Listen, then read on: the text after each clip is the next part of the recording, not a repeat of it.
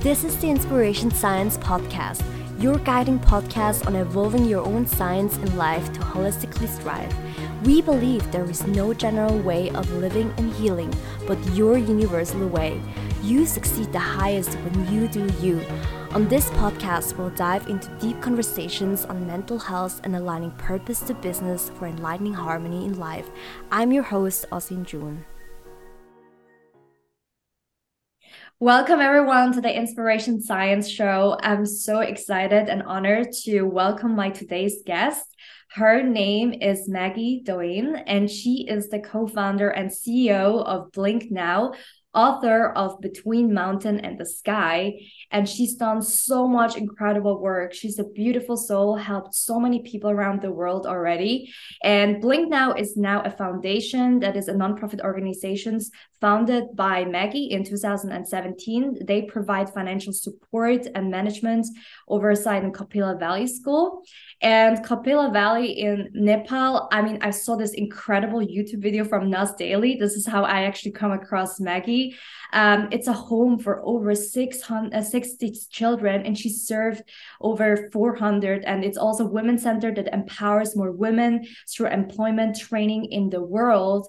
And already, like before she turned 23, she already helped 200 orphans, and she adopted 65 children before 36 years old, and done so much other incredible work. And everything started with a gap year that Maggie took. And today we're going to hear a bit more about her story um, behind all of this. And I just want to say before we even dive in, thank you so much, Maggie, for all the impact you've been creating. And it's so nice to have you here. Thanks for having me. thank you. I'm excited to talk. Yes, thank you so much for taking the time. You know, to start off all of that, what's been so far in, you know, this year? What's been so far the biggest highlight you experienced this year? Oh, well, this year has really been about returning from the chaos that COVID created, um, especially in our, our region of Nepal. You know, schools had been shut down. A lot of people lost jobs in our region. We went through a lot of food security issues and you know now i think we're still living in the reality of covid but there's this sort of return to normal figuring out what the learning loss was and yeah just getting everybody back in school and safe and um, getting through the hard couple years that we all as a global community just went through. So i'm just really loving seeing smiling faces in school every day and and getting back into action. I think education is everything. And unfortunately, when COVID hit, it really affected those who do come from marginalized communities, come from poverty. We're looking at, you know, major backslides in these issues of hunger and education, um, early marriage, child marriage, things like that. So, yeah, that's kind of been the big thing of this year. The big theme is let's get back um, let's get back in action and and keep our kids safe and nurtured and and loved and supported and education is everything for for our students Wow, I love that. And of course, there are different seasons, different things as well happening in life. And, you know, you're looking after so many children. Your love for children is just insane. And, but everything, you know, it started with helping one child. And you mentioned that when you were 18, you were not really sure what to do, like what's the purpose in life. And then you went on a travel, you just took your backpack and, and then you, you met a girl, six year old Hima, and she was only like surviving on a few cents, breaking stones and things. And you mentioned also through your story that that inspired you to help her. Could you share us a little bit you know of an insight of the story how things started and what internally really made you decide to help her? Yeah so i come from um, a, a small community in new jersey in the united states and everybody you know the end all be all is to go to college and university. And i thought well i'm 17, 18 years old. I have no idea what I want to be, what I want to do, what my purpose is, what I should even study. And so that kind of led to this desire to take a trip around around the world and and I had I had never really left my country. So um just twist and turn and many countries later, I uh, end up meeting a really good Nepali friend. Um, And she was a refugee living in northeastern India. And she really wanted to take me back to her village and also find her village and her identity. So that brought me to the country of Nepal in the Midwestern region. And as we were traveling, my friend Sunita and I, we stumbled upon, upon a dry riverbed where children were breaking these rocks, these rock breakers. And, you know, the issues around child labor and what happens when a child doesn't have their most basic human needs and rights met. They end up having to work to earn a living. And there was just this moment kind of watching young, small children, ages four and five and six, breaking rocks to survive that just broke me and, and, made me really stop and think about my place and my purpose and, and my privilege and um, I got really, really entrenched with the Nepali community during that trip and in the years to come. I learned the language and realized that a lot of times the Nepali people in these communities have really good solutions and know how to solve these problems. So, joining hands with the local community, we started to work on addressing these really complex issues facing the community, facing children. And um, I've been now living in Nepal for 18 years, almost half my life, uh, with an amazing Nepali team, my co founder, Tope. And we run a school and a women's center and a children's home and a safe home for girls and a college program where our kids go on to higher education. And um, part of our, our program is that, yes, we take kids in to live in our home. Um, me with a team of other Nepali co parents and it's been it's been quite a journey Wow, amazing. And you know, like you mentioned that you started to help this one child to change the life of one person, and then you felt really addicted. You felt like your soul was calling to help more children. And you know, what's been one of this wisdom or the learnings that you've gained through helping Hima in first place and then other people? Because I think there's so many things we can learn from children. Yeah, so I used to think like in Hima's case, okay, just put them into school, put the child into school, remove that barrier of child labor, and everything will be okay, just with a backpack and an enrollment fee.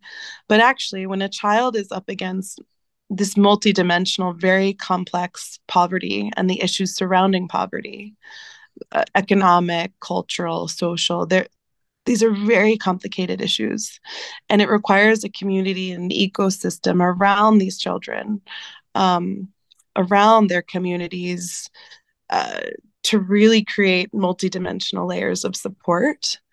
And I used to think that this like scratch the surface, give a kid a pencil and a notebook and a backpack would work. But as you know, I got to learn from the community and as we as a team started to put our, our heads together and our hearts together, we realized that it's not just one thing, right? Like, for example, you can enroll a child into kindergarten and it's great. I mean, one or two years of primary school education will have dramatic effects on that child's future and trajectory.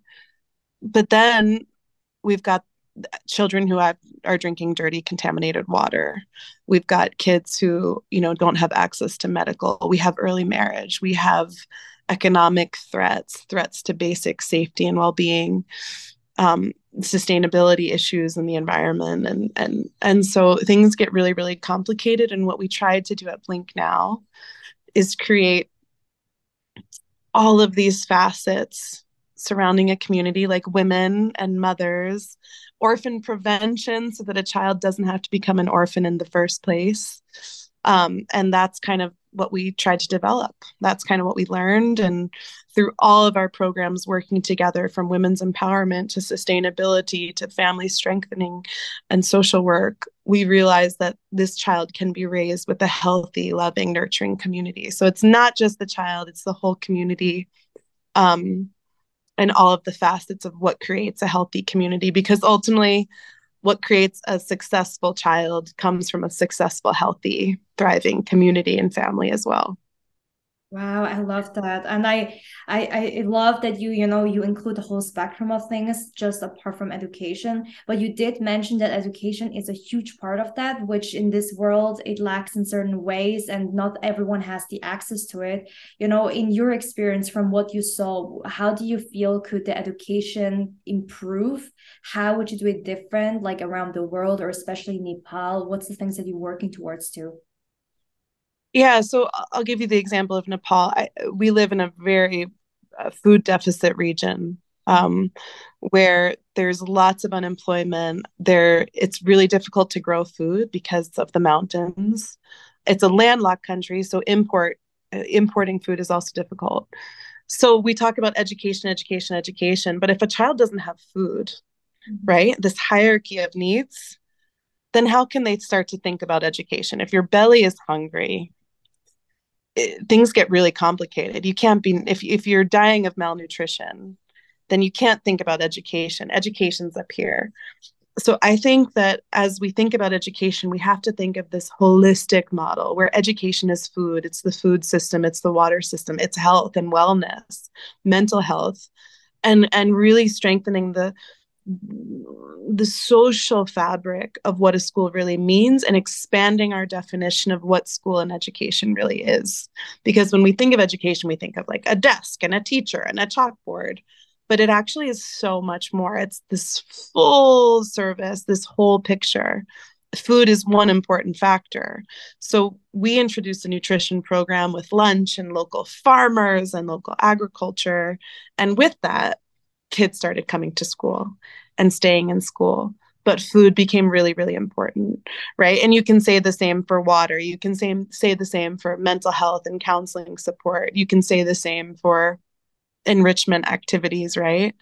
Um, so i think our definition of and what we think of education just has to be expanded in order to reach the entire human family and entire and in order to reach children suffering from the effects of poverty yeah well, I, I like that and totally makes sense. You know, if someone is like unhealthy, like you can barely think of education. And, you know, how do you feel that other people or the world could support that? Because when we collectively come together, things grow faster, collaborations. And I think a lot of people, they do donations. Other people think they should do mm-hmm. volunteering. There's so many ways and angles, but like, what's kind of the way you think would be the greatest support for you and like to grow that faster? Yeah, I think there is no one way. It's just about everybody doing one thing mm-hmm. um, and not giving up on our humanity and everyone just doing their part, what they can with what they have, where they are. And I think, you know, the world can be so messed up and people can just get so scared and overwhelmed by all of the issues and all of the problems, especially our generation growing up in this world, that it's easy to be like, oh, and just freeze or put a wall up around you and your family and the people you love and just say okay i can only control this so i'm only going to care about this. But again i think we have to expand our definition of family and the human family. And i think we have to collectively work as one planet one people to act in the best interests of children. Because when we take care of children you know this thing that we can we should all be able to agree on. Can we all agree that children are special and valuable and a natural resource and sacred and vulnerable and worth fighting for and worth protecting and worth finding peace for? If we can agree on that and if we can find a way to unite around children and that means everything education well-being nonviolence then we had a generation of children who were truly loved and nurtured and kept safe and educated in, in, in a holistic sense, I think the world would automatically improve and be a better place. So, my advice is focus on children, focus on how we can create a better world for the next generation. We need to start thinking a few generations ahead. And I don't know. I think this at this time we're just like quick, fast, easy distraction, what's in front of us instead of like focusing on what's whole and real and important, which is we all need to exist on this planet together and we need to care for each other and we need to protect we need to protect each other all of our children not just yours or mine or our neighbors or this country all of our children. They're all ours and somehow we've gotten away mm-hmm. from that so yeah yeah. Definitely. And you know i think what you do in, in making social impact social entrepreneurship i think it's one of the most complex form of entrepreneurship because it has so many layers. And when i was actually 14 i was like brainstorming the biggest world problems and one of them was like religious wars we have poverty climate change um, you know like mm. sexual trafficking and things and you know all the forces child labor work there was a lot of these things. But i kind of came myself to the conclusion it starts with the awareness awareness it starts with the proper education. But then again it's very controversial because then you need to also take care of the health and wellness and all of these things. And I, I think like to do that it's like i feel when we start with the children there's so much in the roots that we can do like because children are so so pure you know like they're so like they, they can learn a lot we can create a lot of leaders and in this generation a lot of things are really as you mentioned like messed up as well. And i think also those children that you help some of them must have a lot of massive traumas from you know like certain fears certain pains. And what are some of the challenges that you had like raising those children especially if they have fears trauma coming up like i can't like it's really hard to imagine but like what's your experience on that? Yeah i mean we we all have pain and trauma but specifically a child who has lost their parents or has you know you know gone through something so unthinkable or unimaginable. Um, i think the important thing to remember is i am not a trained professional and I learned that very early on. But there are incredible people who specialize in mental health and PTSD and counseling and support. And I've been so lucky to find those incredible Nepali social workers.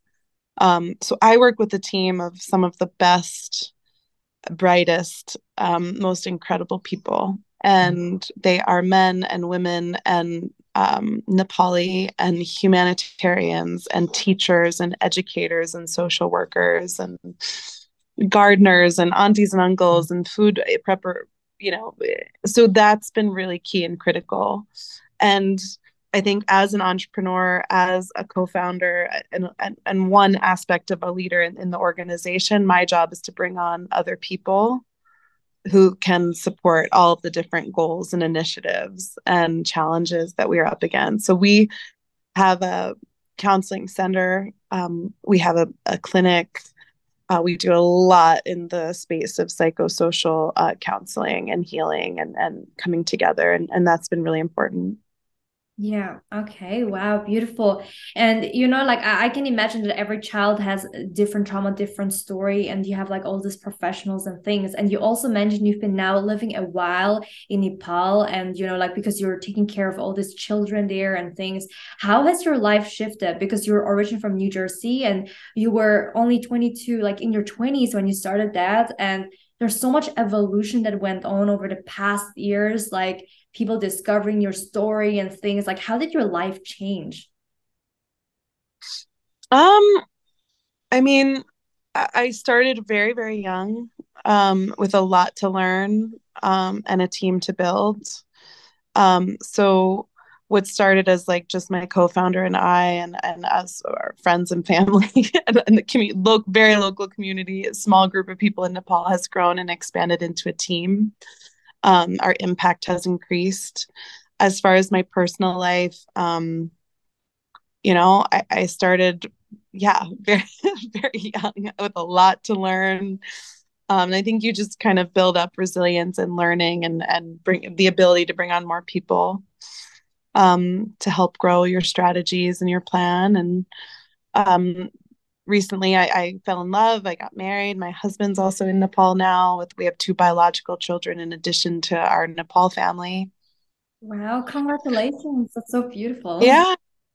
Yeah, no, it's been it's been a journey. I actually really love my life and I feel really grateful to live here and and and work amongst people who inspire me and also still remain connected to Canada and, and the US and North America, where I'm from, where my husband's from.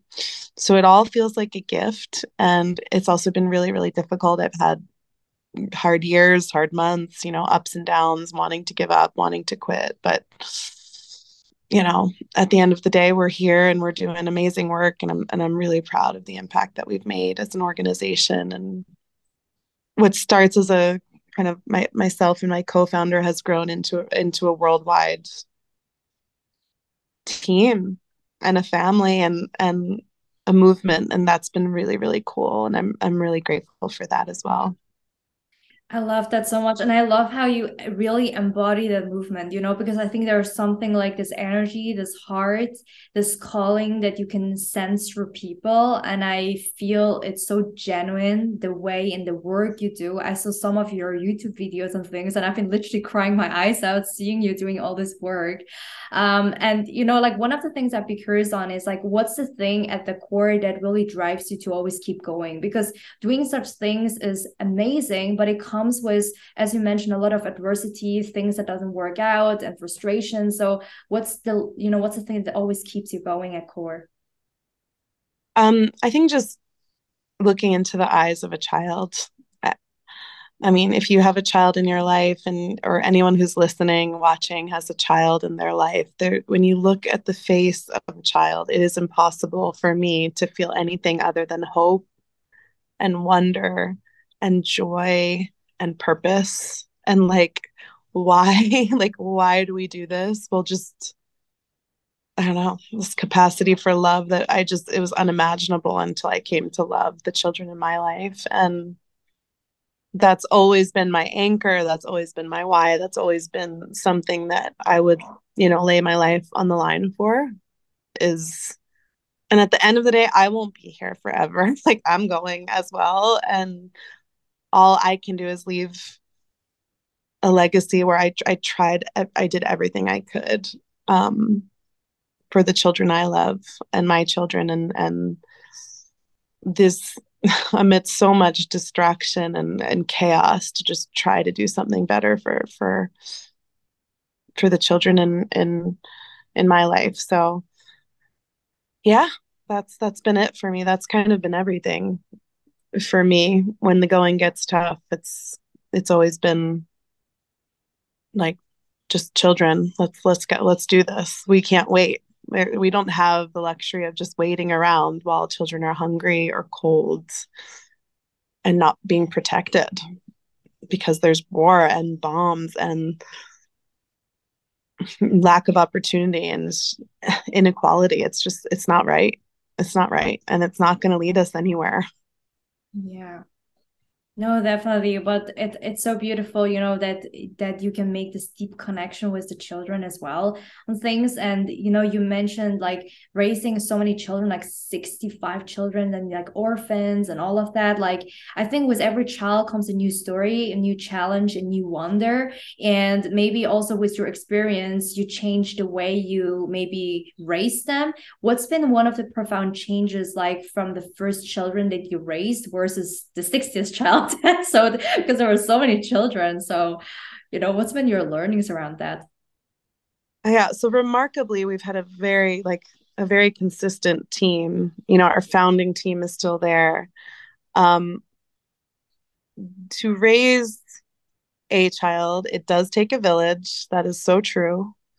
Um so my biggest kind of knowing and learning this whole way through is like you have to have that team around you. Um, so that's something that's remained consistent. Um, parenting, like anything else, and child it's an evolution. And when you know more, you do better.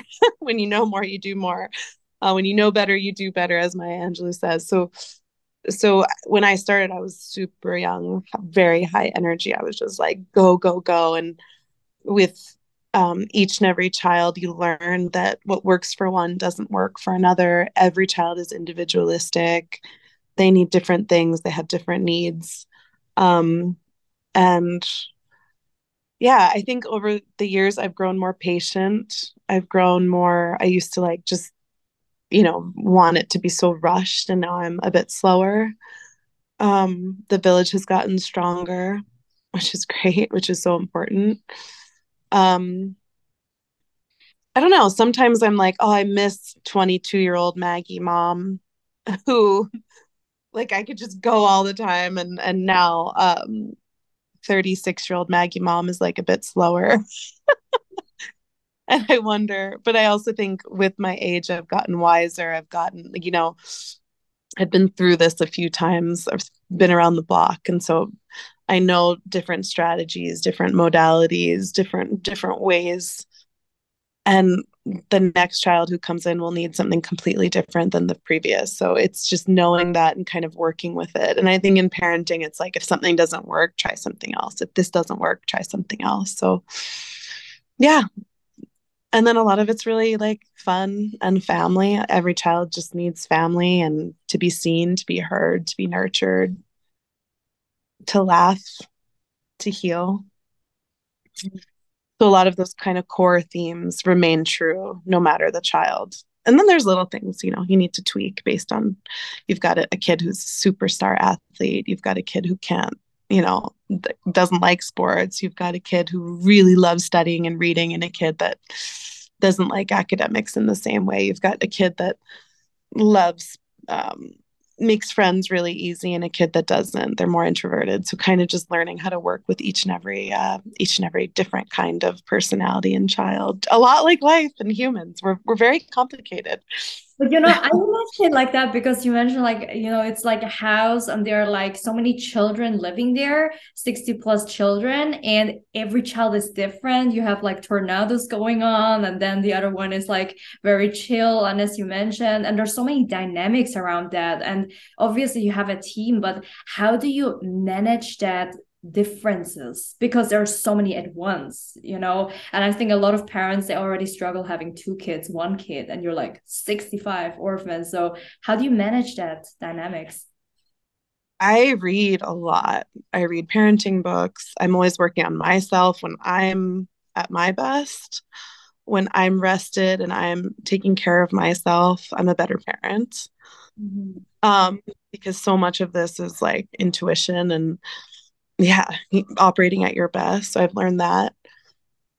I follow um, you know the child behavior science. I follow the experts. I surround myself with people who love children and and and, and are learning and wanting to grow and evolve and and follow the science and follow the um, all the different parenting strategies that are out there. Parenting is such a complex issue and there's we're so lucky to be growing up in this time where yeah, there's like so many new methodologies, positive parenting and conscientious parenting. And so, yeah, just you try different things, you read different things. I love Dr. Dan Siegel, he's one of my gurus.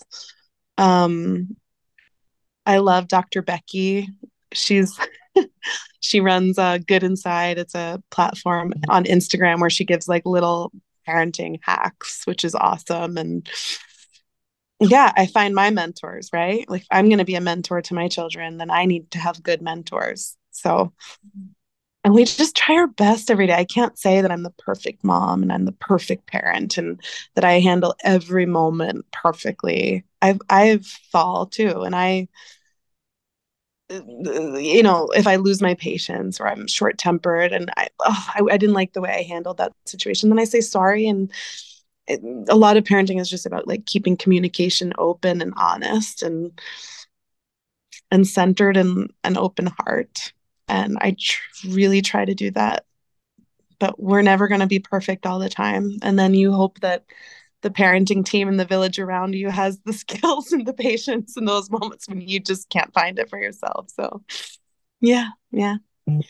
Oh wow, I can imagine like it's it's a whole art like to do that and orchestrate that around as well. And I'm sure mm-hmm. also like everything that you do has impacted probably also your family, your friends, everyone around like wants to transform. What was the reaction of your family like after you went to Nepal and now you live there and you know you built this up? Like what was the initial reaction and how did the reaction evolve further right now?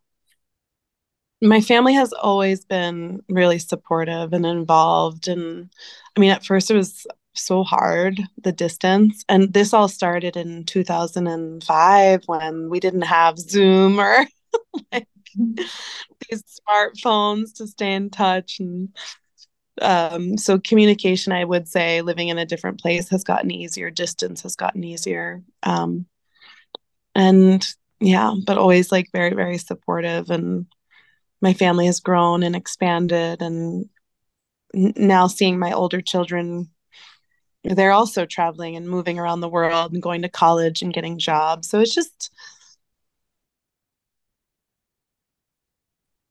it's always it's always been kind of family center. Nice. Can you hear me? The connection was gone. It for a second yeah okay. but we're back all right. Well, thank you so much. It's so amazing. And, you know, lastly, what would you say to all the parents out there or people surrounding a lot of children? What's the message you would share with all the people having children out there? We got this. We're all in this together. Um, stay positive, stay hopeful. Let's all join hands for for children and keep changing the world together and, and keep remembering our why. we do this for for children and um yeah, we can do this. We can make the world a better place. We call our organization BlinkNow because in the blink of an eye we can make the world better. We can do better for our children. I love that. I, I love the name of your company. And, you know, lastly, you also have a book that people can purchase. Um, it's called, you know, Between the Mountain and the Sky. Could you tell us a bit like what the book is about? Like what what inspired you to write this book and how can people um purchase that?